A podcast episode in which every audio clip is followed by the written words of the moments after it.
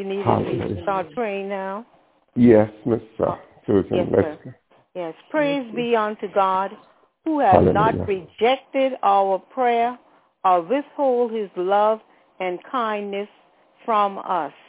Father, forgive us for our sin of omission and commission. I'm covering myself and the listener and our family member with the blood of Jesus that we will not get any backlashes from this prayer. Prepare our heart and mind to receive your Rhema word on this morning. Bless your servant for giving us the word of God. And Father, continue to give him traveling mercy going Father to the prison. And God Yes. bless each and every one at that prison. And God, you know, God. And we just thank you. In Yes, Jesus' name we pray. Amen. Amen. Amen. Amen. Hallelujah. Praise the Lord. Uh-huh. On a mute. The conference Okay. has been muted. Wonderful. Praise the Lord. I just wanted to, you know, wish everyone a very happy Valentine's Day. Um, this is amazing how there's a very rarely we run into the Valentine's Day be on a Sunday morning like this, right? And so um, the first thing, uh, you know, that comes to my mind, you know, uh, whenever I start to prepare for a message, I want to go back and look at the, what does this day signify and how, you know, when I started to look at the Valentine's Day, these guys were just like, a, you know, the Christians should not be celebrating Valentine's Day. This is a pagan festival and then uh, blah, blah, blah. You know, this is what they were doing. And so when they were talking about like a what was happening uh, on this Valentine's Day, it was real rough that, uh, you know, on how they were celebrating the three days, uh, this pagan festival in Rome. They were celebrating for three days, right? 13, 14, and 15, right? So I'm not going to get into that pagan festival part, but I want to get to how did the Valentine's Day came into play, right? It was actually, um, you know, named after Saint Valentine, right? His, there was a man named Valentinius, right? And this is the guy, um, you know, based on his story. There's all legend. This is uh, several of these are legendary stories, a tiny bit, but Catholic Church is involved in this effort because they actually gave him Saint Valentine, right? There was a king, an ancient Roman king named Empress Claudius II. He was like a tyrant, bloodthirsty man, and in fact, he executed two people on this very same day, and their name happened to be Valentine, right? But here is a little bit more story to it. What happened is this Claudius the second, he actually told the people that they should be worshiping these 12 pagan gods, right? And so Valentinius was an educated man and he was refusing to agree to the decrees of the king, right? And so the king sentenced him to death.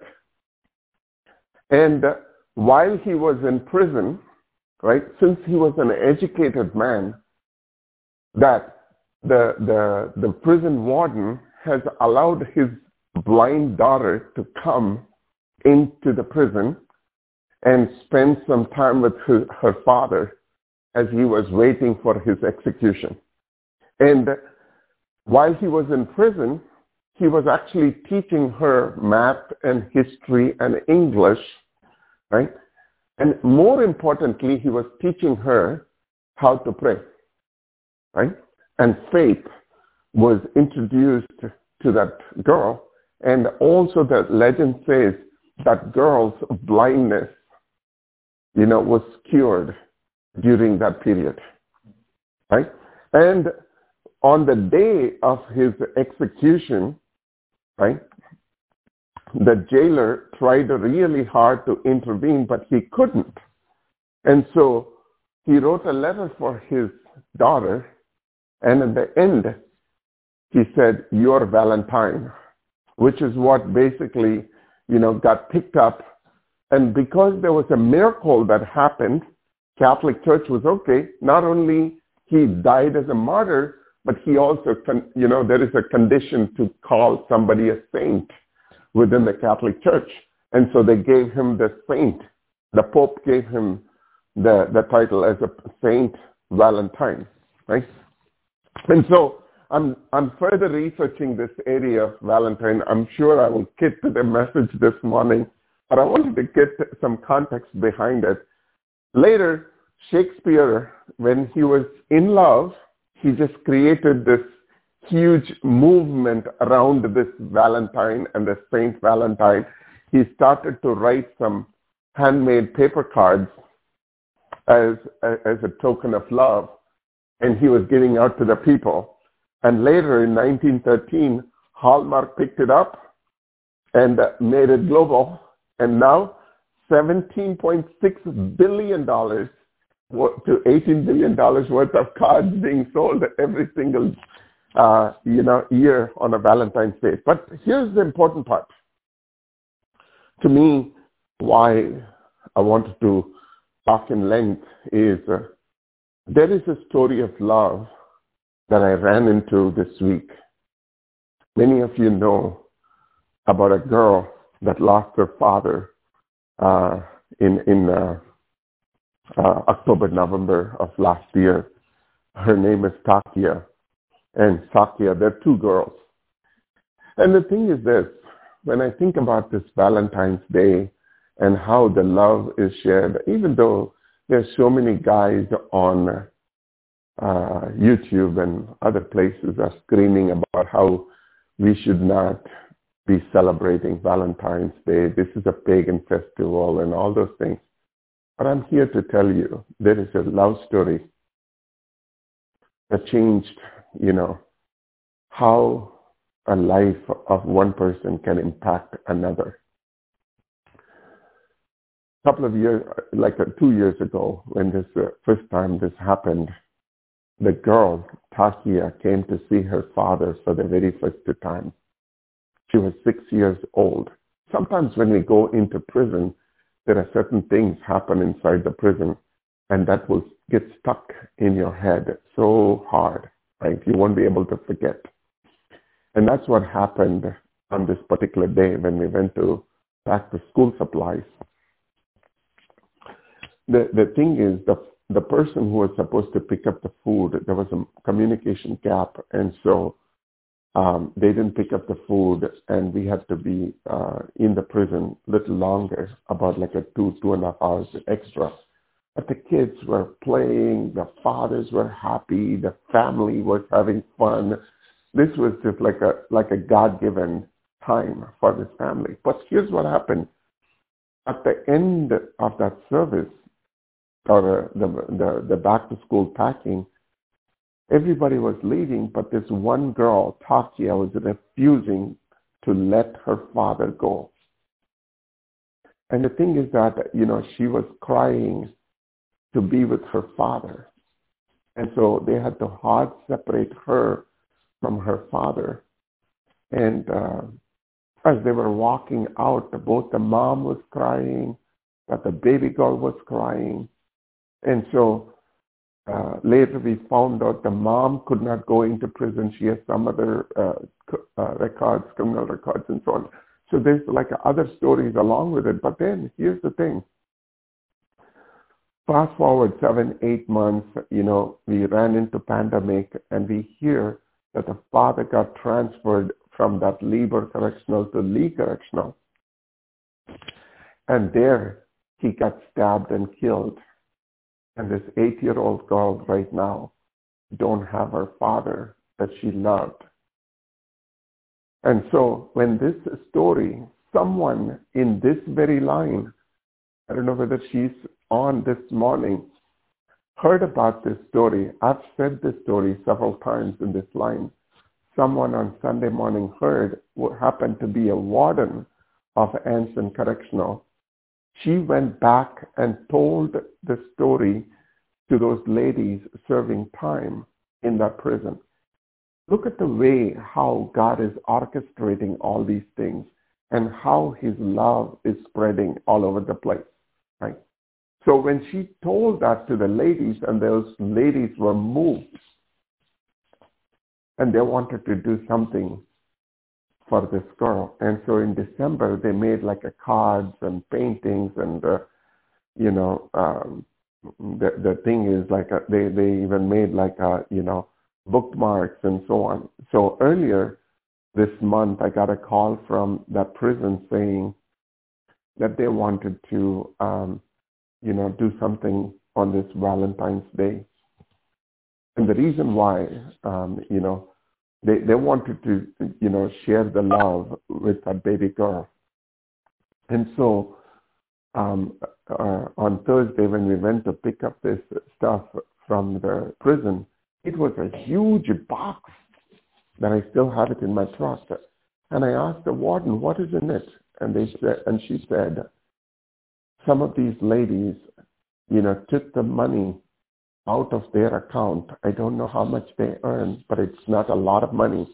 But they took the money out of their account and they bought food so they can give it to their family. Can you think about it? How much love is being exchanged in the name of Valentine's Day?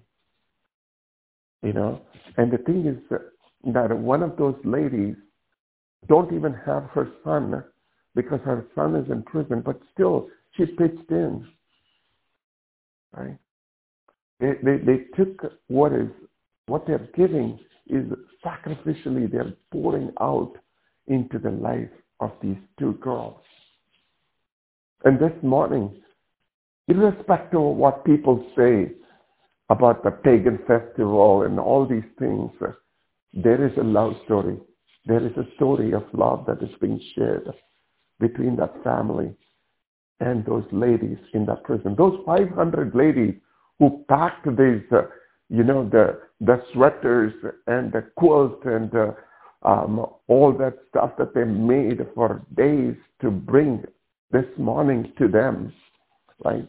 They've taken, the quilt had like a, a, a Disney's Mickey Mouse face quilted in there. It would have taken days for them to do it, but they are happily giving it to these two baby girls. Right? Two blankets with the Disney Mickey Mouse face on it. And one of them has made like a, a beautiful, like a, a, you know, a bear uh, for this girl using the quilt. I mean, think about the amount of time and love that has gone in to making these girls feel the, lo- feel the love. Later today, the, the girl hadn't seen her father since that one time that she saw. In fact, they haven't even come to this prison at Lee Correctional. And so this afternoon, after the service is over, after this, we have another service where I'm preaching at the Memorial Chapel. They're coming to that service. After the service, we are actually going to the parking lot of that prison. And we're going to sing Amazing Grace because there's only one thing that can heal these baby girls is His grace. You know, and then we're going to, they, they want to le- release some balloons. And so that the church uh, people are going to join us. The prison has given permission for this. Think about all the people that are touching this love effort. And I was telling Arun as we were driving in this morning, I was saying, many of these people will never meet physically in this world. They don't even know each other, but they will. One day when we get to heaven, we'll get to see each other. But in the meantime, we are celebrating this beautiful Valentine's Day. With that said, I want to go into the Word. If you have your Bibles, I want you to go to uh, hold on a second. I'm just going to pull up my message notes. I want to go to um, hold on, a passage uh,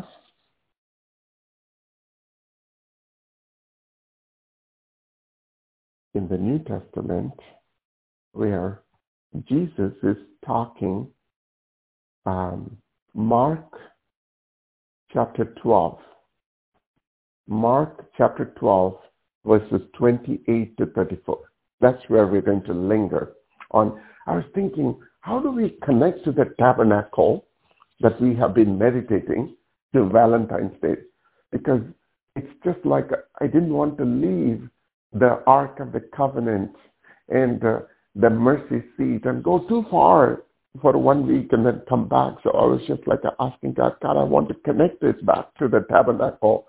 So this passage is the closest we can to connect and stay within our series on the tabernacle. If you have your Bibles, Mark chapter 12, verses 28 to 34.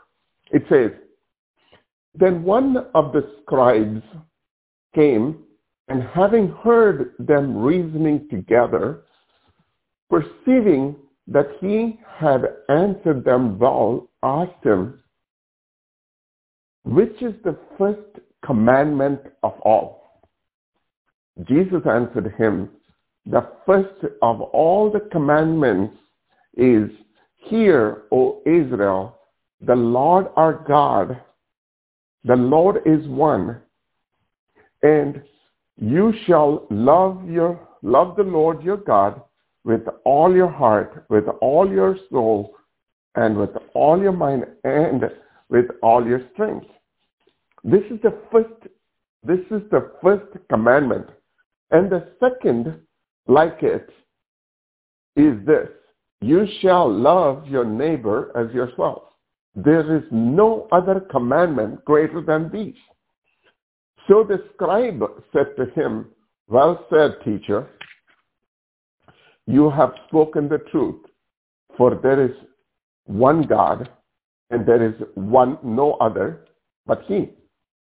And to love him with all the heart, with all the understanding, with all the soul, and with all the strength, and to love one another, one's neighbor as oneself, is more than all the whole burnt offerings and sacrifice.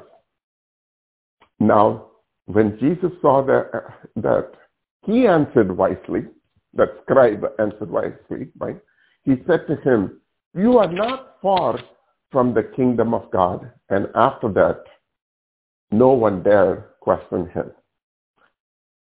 The thing is this, we need to understand the background of this verse a little bit so that we can understand the context behind it. Right? This is like a two days before crucifixion, crucifixion that's going to happen. On that Wednesday, Jesus is in the temple, and this whole conversation most probably is happening on the outer court, where they're standing next to the brazen altar and there are two people, Jesus and the scribes, are talking to each other, right? And Jesus, by this time, was also against the people of Israel, that the, the, the Jewish people. He was against all this extortion that they're doing to the people, um, making money, extra money off those birds that they're selling and charging money for exchange of coins and everything. There are two times in the Bible Jesus actually went to the temple and he was just like a whipping them with lashes, you know, throwing the tables out and all those things were happening. This was one such moment where he did that the second time. This was, you know, right around this time. Jesus is really upset, right?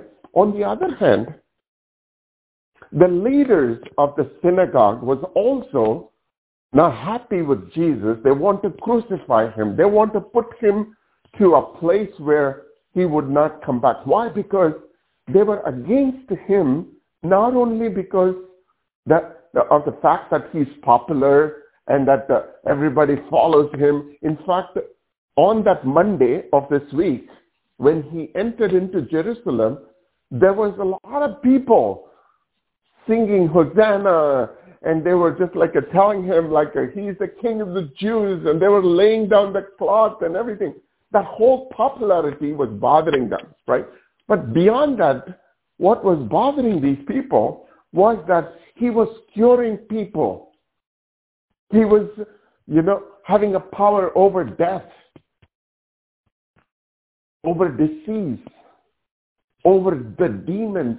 The, this whole thing was bothering them because even though they, these leaders were preaching and saying all these things to the people, nobody could match to the divinity of his power. Right? So they're upset. They want to put him to death. But not only they want to put him to death and discredit him, but they were also afraid of the people. So they need to win the people over on their side. Because if they do something and the people are against the synagogue, then they will lose money, more money from their, their temple, right? So they didn't want to do that. But also, they want to show it to the Romans that he is a rebellious guy. He's saying things. He's causing commotions. They, they want to make him like an enemy of the state, right? So that's why these guys want to question him. And if you read that verse very carefully, right, they're trying to pin him down with his answer, right? Right before this, there were two other attempts were happened where they came to question Jesus. One time Pharisees did that. One time Sadducees did that. And they were terribly bad. You can actually go back to the earlier verse, uh, you know, verses in both Mark and Matthew. They give a good account of this. This is a third attempt of questioning him, right? And the thing is this, the, this guy, there are like a Sadducees, Pharisees, and the scribes.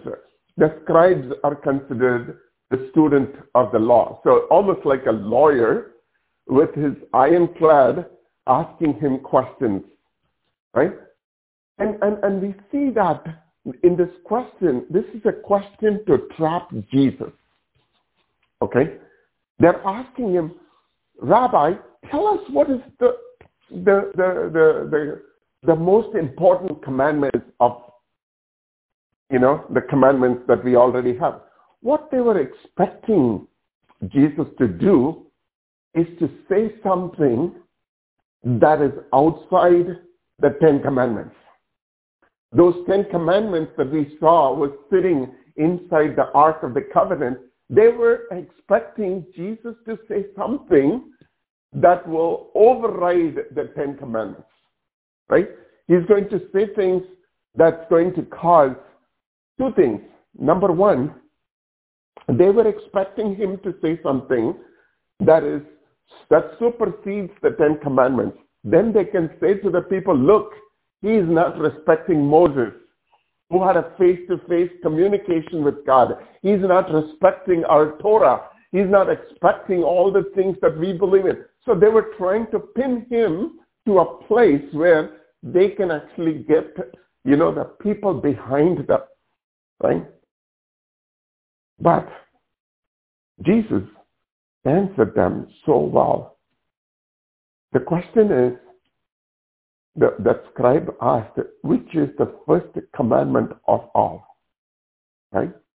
They, they, they were trying to figure out, he's going to say something radical and we can pin him down. Right? According to the Jewish people, like even among the leaders, the Pharisees and Sadducees and uh, the scribes, they were not in agreement with each other. Okay?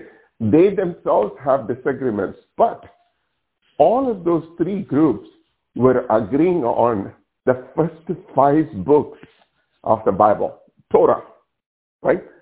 Exodus, Genesis, Exodus, Leviticus, Numbers, and Deuteronomy. They were in agreement with that, right? And and the thing is this, in this questioning, they're asking, what is the first of the commandments? Why is this important? Why would they want to go after him with the commandment? There's a little bit more to it. What happened is, ever since the, the, the Genesis and Exodus and Leviticus and Deuteronomy has been written, these, these leaders would go to their synagogue and they would be having debates about these laws and everything. They, they even was like a writing down lot more than what was originally written as the Ten Commandments that's sitting in the Ark of the Covenant. They, they actually wrote a lot more laws. And in fact, they wrote about 613 laws.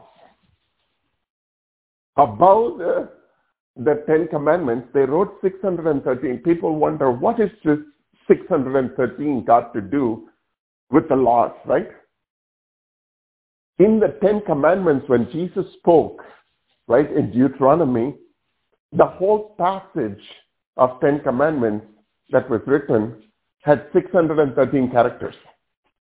So they took for every character in that passage of Ten Commandments and they wrote a law of 613 commandments. Out of those 613 commandments, 248 are affirmative, positive laws, the do's. And 365 of those laws are like a negative laws. Don't do this, don't do that. Right?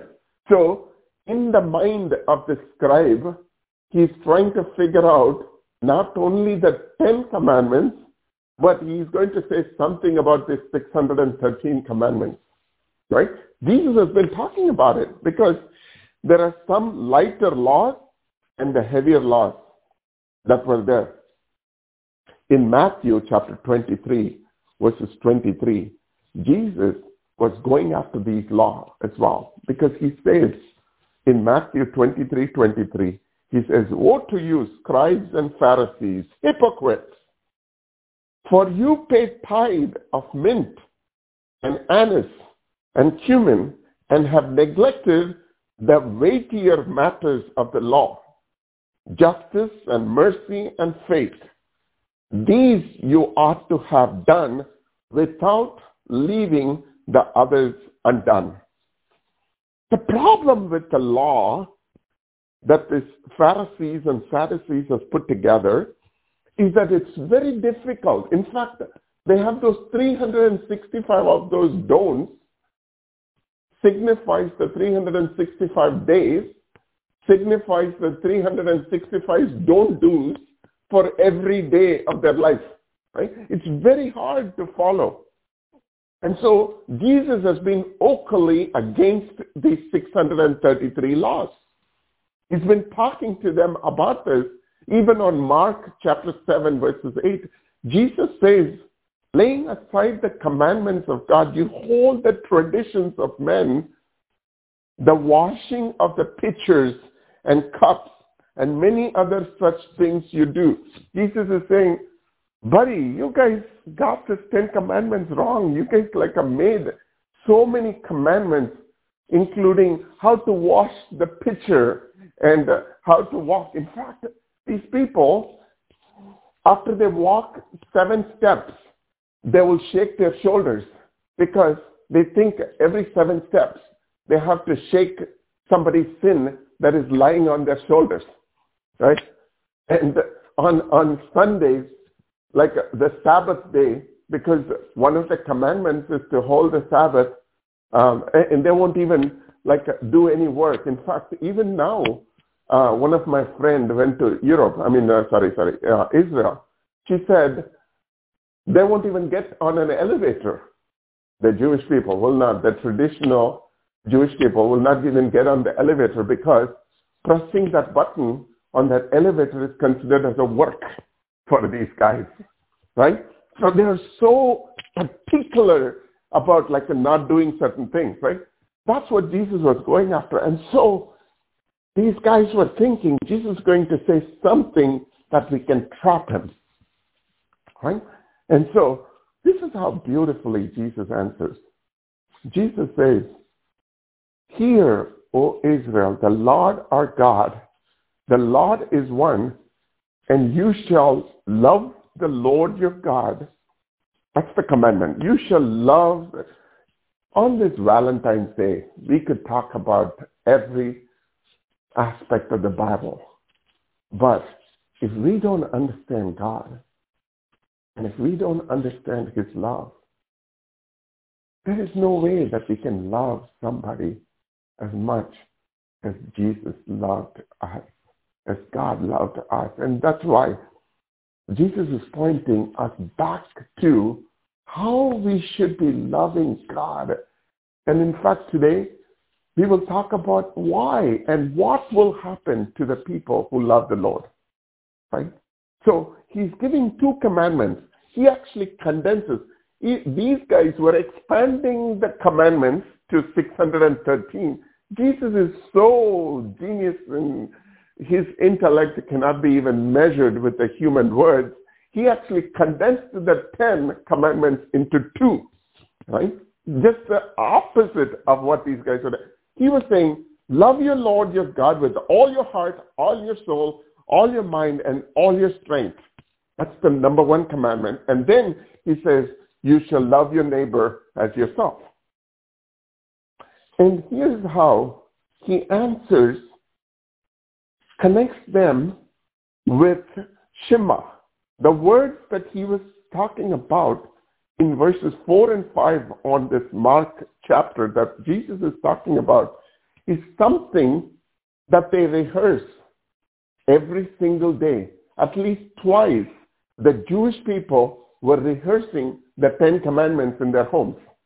They knew exactly what he was talking. The scribe knew exactly what Jesus was talking about because these that's what they do. This is all they do. They go into temple, they debate over these kind of laws all the time. They're asking these kind of questions to one another. And Jesus is saying, love the Lord your God more than anything that you do with your 613 laws. The love that Jesus is talking about is not of attraction. There's different ways in the original text love can be described. English is a very weak language.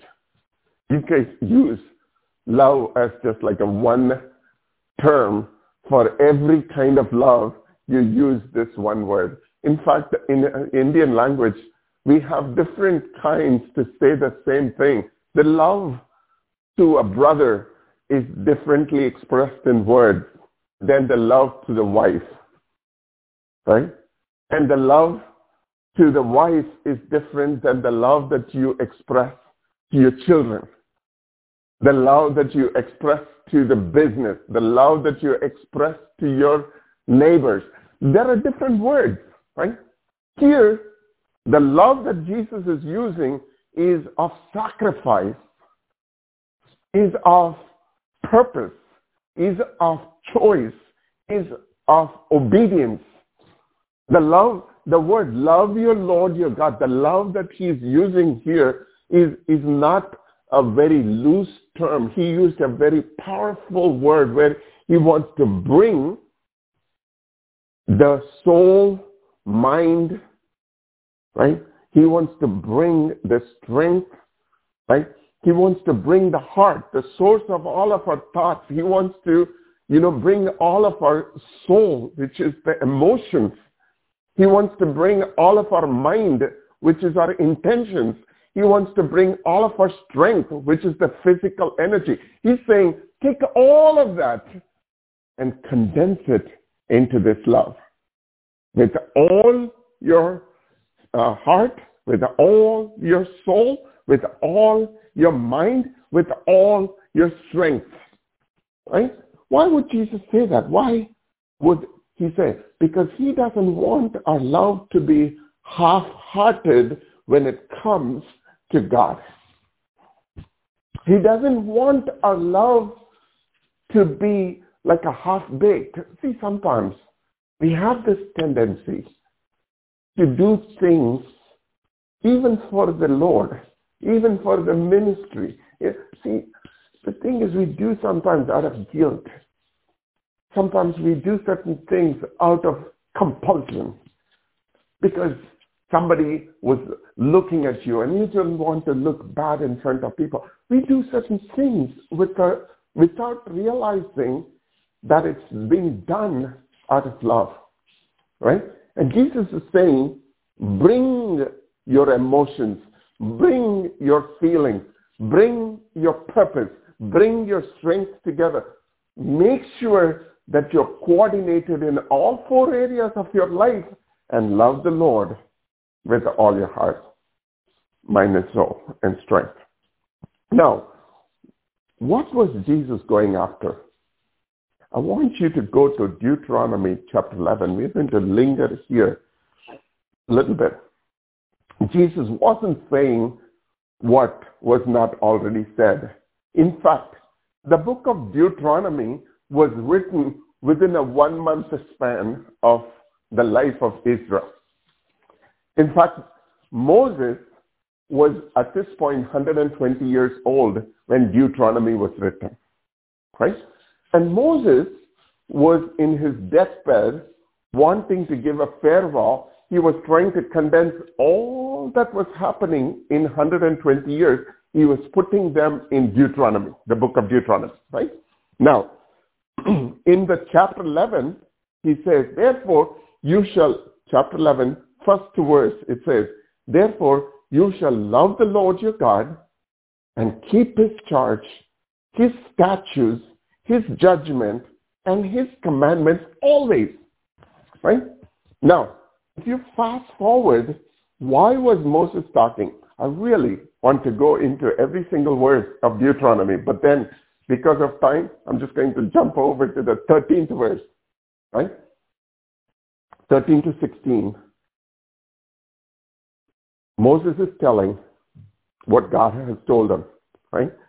And God, this is the words from the Lord. It says, and it shall be that if you earnestly obey my commandments, which I command you today, to love the Lord your God and serve him with all your heart, with all your soul, then I will give you the rain for your land in its season. The early rain and the latter rain, that you may gather in your grain, your new wine, and your oil. I will send grass in your field for your livestock, that you may eat and be filled. Take heed to yourself, lest your heart be deceived and you turn aside and serve other gods and worship them. What is God saying to Moses is this. I will bless your affairs if you love me with all your heart, with all your mind, with all your soul, and with all your strength. If you do put your hearts together towards me and you love me, you really don't need to take care of your affairs. Your business, your home, your ministry, that's under my care. God is saying, love me with everything that you have, and you don't need to worry. I will give you the rain. God doesn't, he doesn't mince words. He says, I will give you the rain for the land in its season. He's talking about two kinds of rains here. Early rain, in those days, when this was written, they only had two seasons. There is a winter season, there is a summer season. So the summer was so harsh for six months. When they're ready to come into the winter season, there is an early rain that just like, a, you know, takes the heat out. And then the latter rain comes that makes the, the seed to grow. The earlier rain did not let the seed to grow. The earlier rain was just like a taking care of the cracks and the brokenness on the ground. And then once it is like, a, you know, made ready for the seeding, they go and seed and they wait for the latter rain. God says, if you love me with all your heart, with all your mind, and with all your soul, with all your strength, I will send you the rain, both the early and the late latter rain. That's why your affairs will be taken care of. Number two, he says, I will let you gather the grain. Because in those days, what happened was the children of Israel will seed it. But right when the harvest is ready and when they start to pull things out, the enemies around would come and just like a take this and go. They will just like a, you know, beat the people and take this stuff and go. And Jesus is saying, I will not even let the enemy have any control because I'm going to let you take the work that you put in be taken home. Nothing that you're doing today will go wasted if you love the Lord. Let me say this one more time. Nothing that we do today will go waste if we love the Lord with all our heart, all of our mind, and all of our soul. And then he says that the new wine, it signifies the sweetness. It's the freshly squeezed juice. It's not intoxicated with alcohol. God says, when you love me, I'm going to take all the intoxication out of you. I'm going to make you fresh every single day. I will take away the bitterness. I was telling Sarah earlier this morning, you know, was a lady who was just like a, uh, giving so much hard time to this guy. He asked her, lady, did you wake up grumpy? And she said like, uh, no, I let him sleep in, right? Because she was thinking that her husband was the one who was causing it. But God says, when you lose your temper, don't worry. If only you love me, I would not let that thing that people are saying about you is going to bother you. I'm going to keep you fresh and new all the time. You're not going to be bitter over the things that are happening. The second benefit comes on the same chapter, Deuteronomy 11, verses 22. He says, this is Moses saying to them what God told him. He says, For if you carefully keep all these commandments, which I command you to do, to love the Lord your God, to walk in all his ways, to hold fast to him, then the Lord will drive out all, the, all these nations before you. What is God saying through Moses is this. Is someone in you that is making you struggle.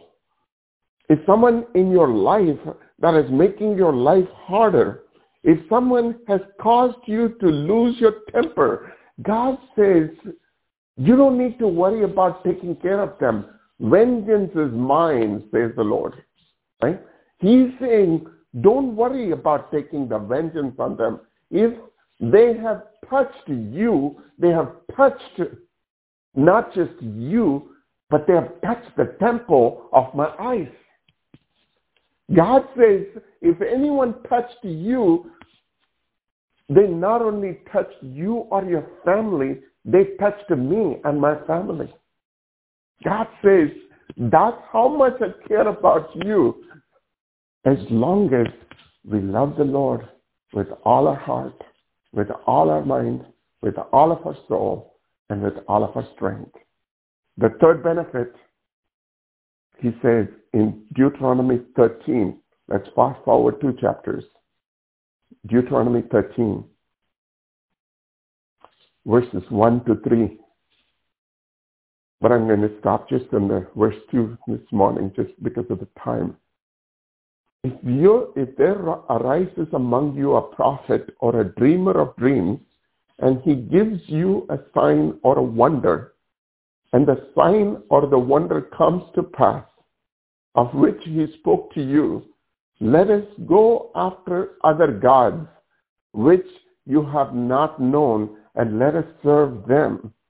And the verse goes on. What is he talking about? In Deuteronomy 13, right? What God is saying is that there is going to be people that's going to say things like, I'm the prophet. I am the apostle. I am this. I am that.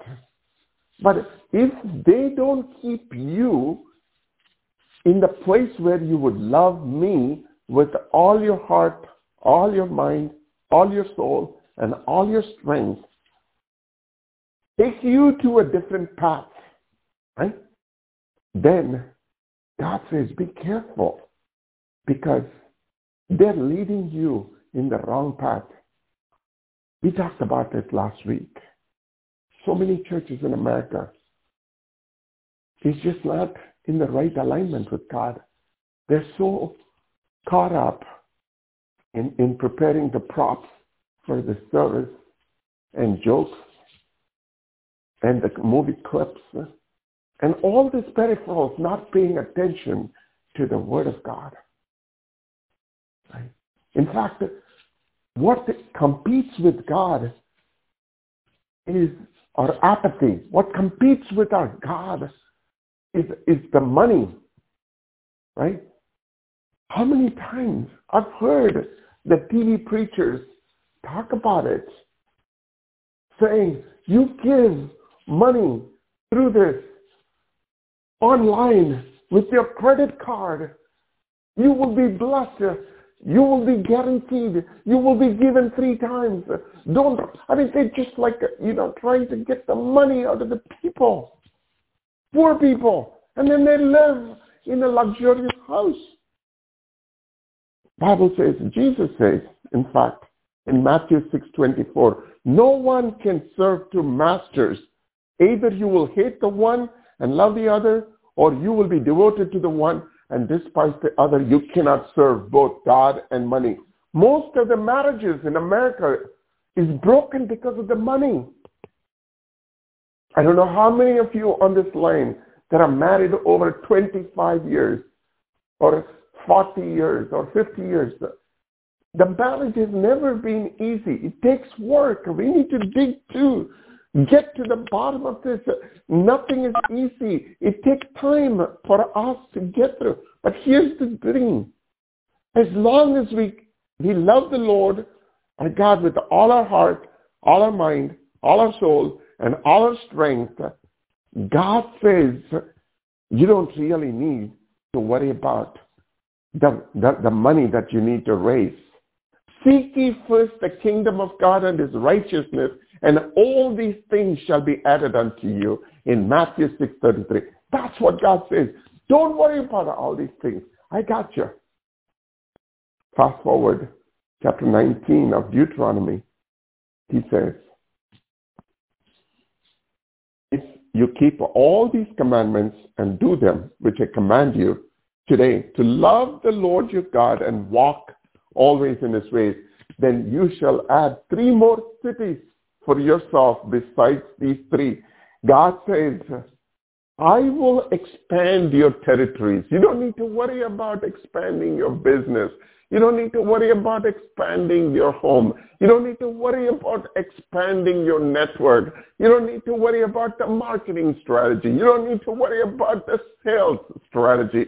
I got you. I will extend your business. Fast forward, Deuteronomy 30, verses 6 to 8. Here's what the Lord says. And the Lord your God will circumcise your heart and the heart of your descendants to love the Lord your God with all your heart and with all your soul that you may live.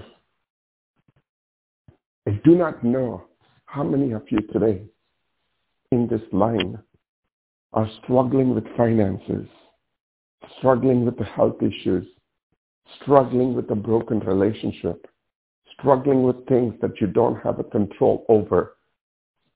Let me tell you, the, the world's richest men have less peace than you because you love the Lord with all your heart, with all your mind, all your soul, and all your strength.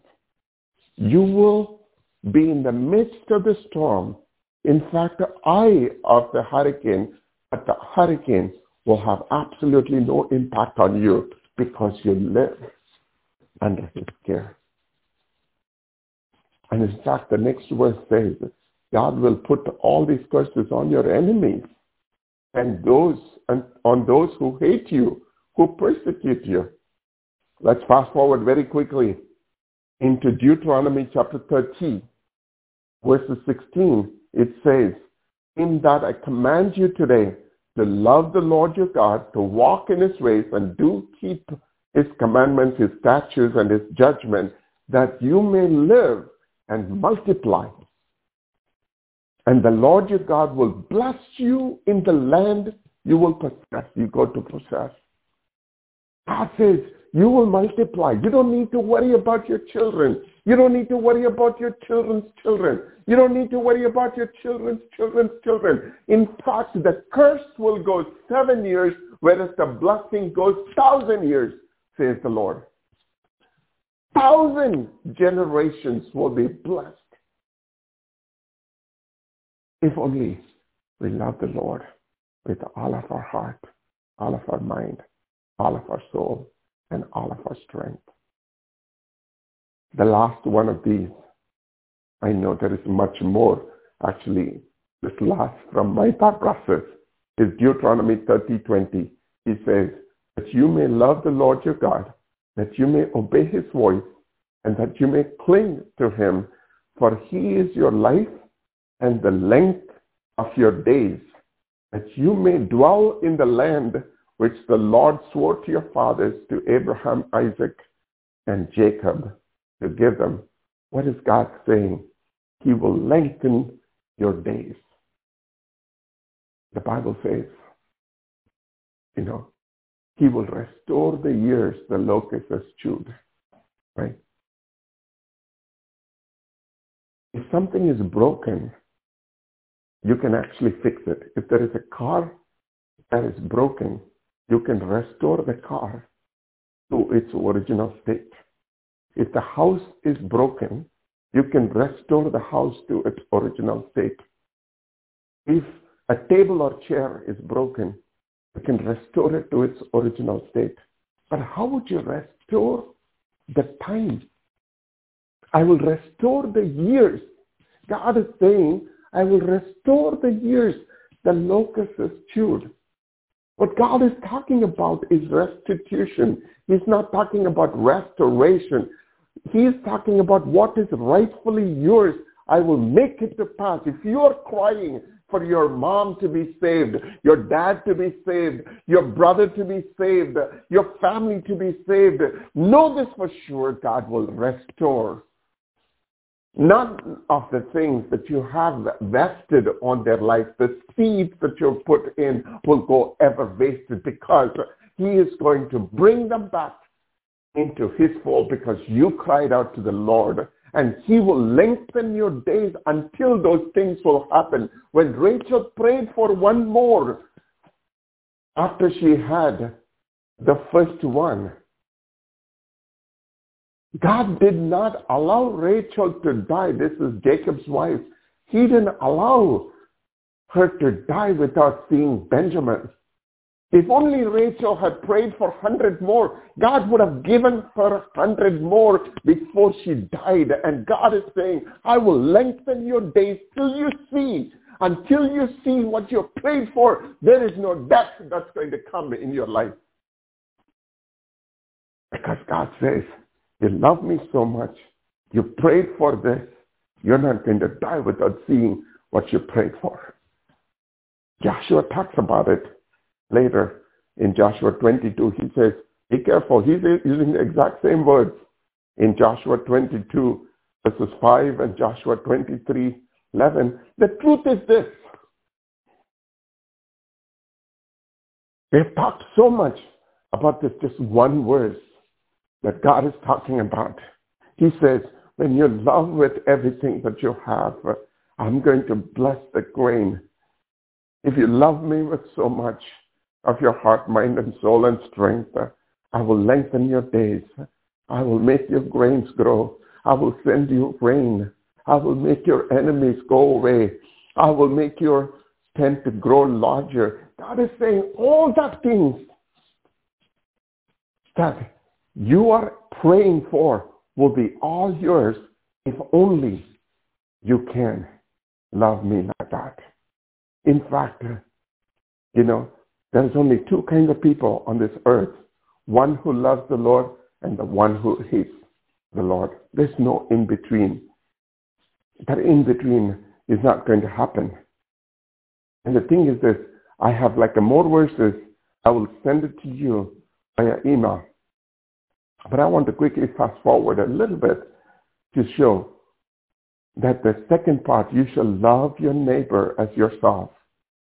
People always pick this like your, that's the golden rule that the world, the secular world has picked up. Everybody says this, you know, Jesus said this golden rule, love your neighbors. In fact, they, some of them take it to another extreme to say, love yourself first.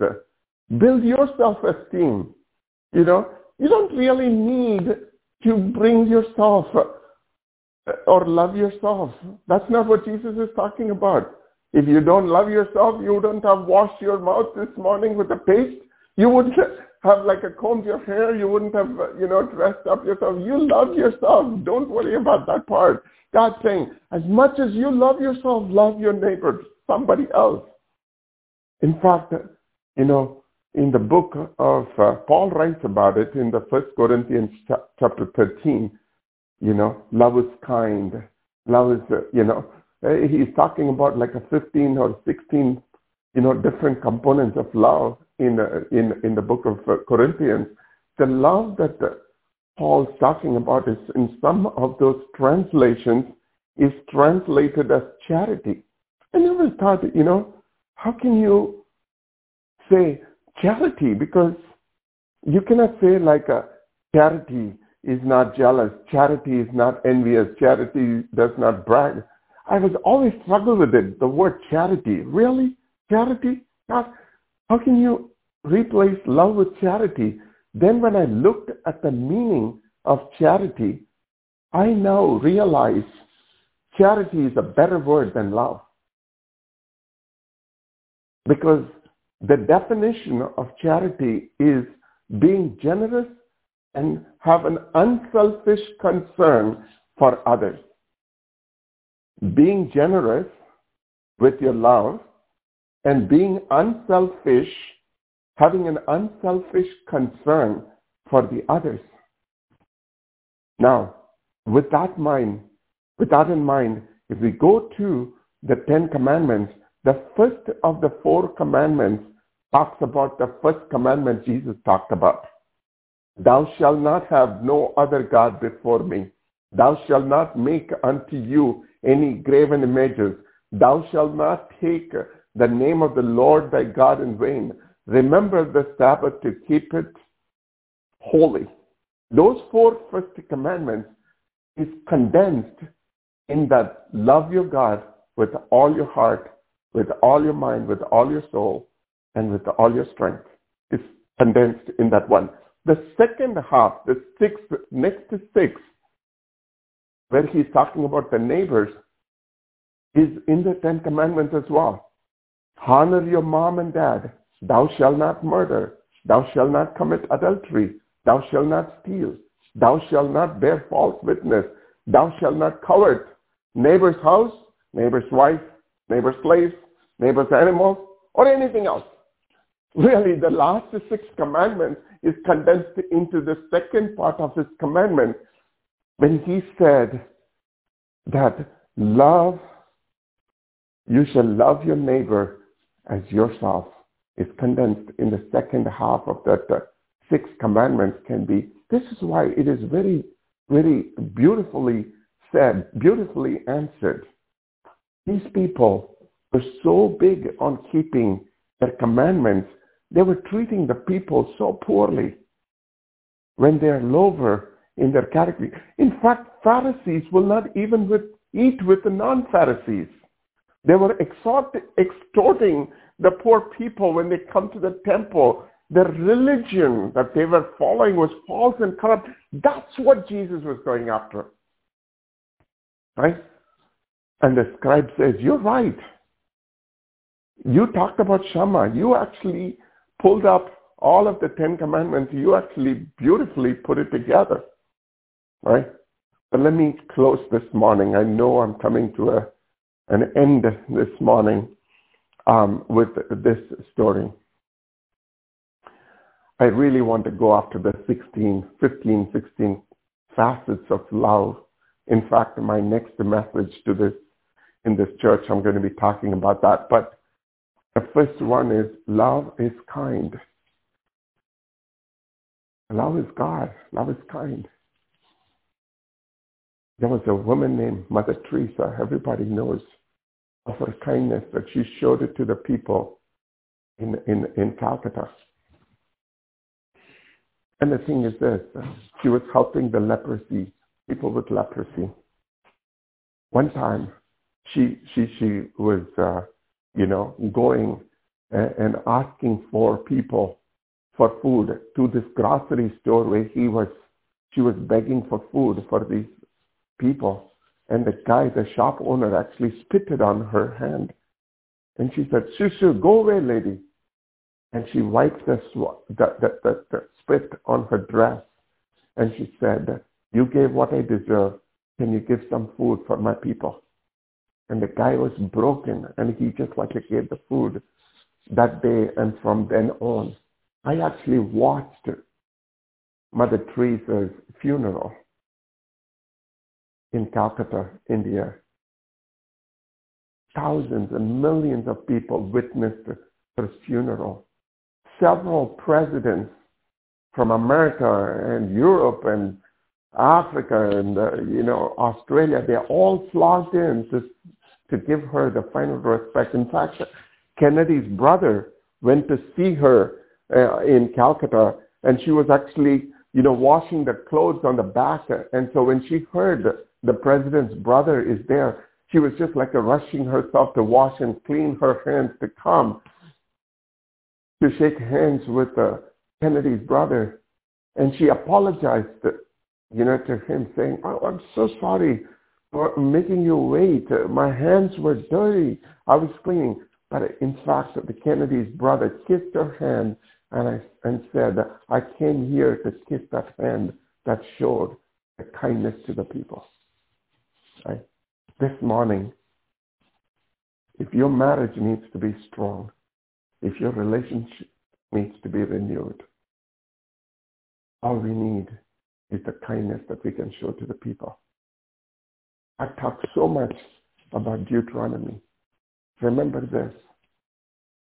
I'm not saying all of those things to prove that I've, I've studied the word or, you know, I've, I've, I've known more than you. No, no, no.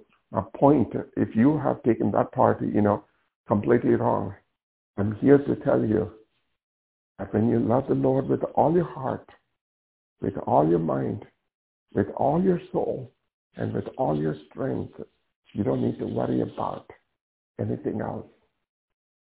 He takes care of you, and he takes care of me. Brother Vince. Thank you, Cyril.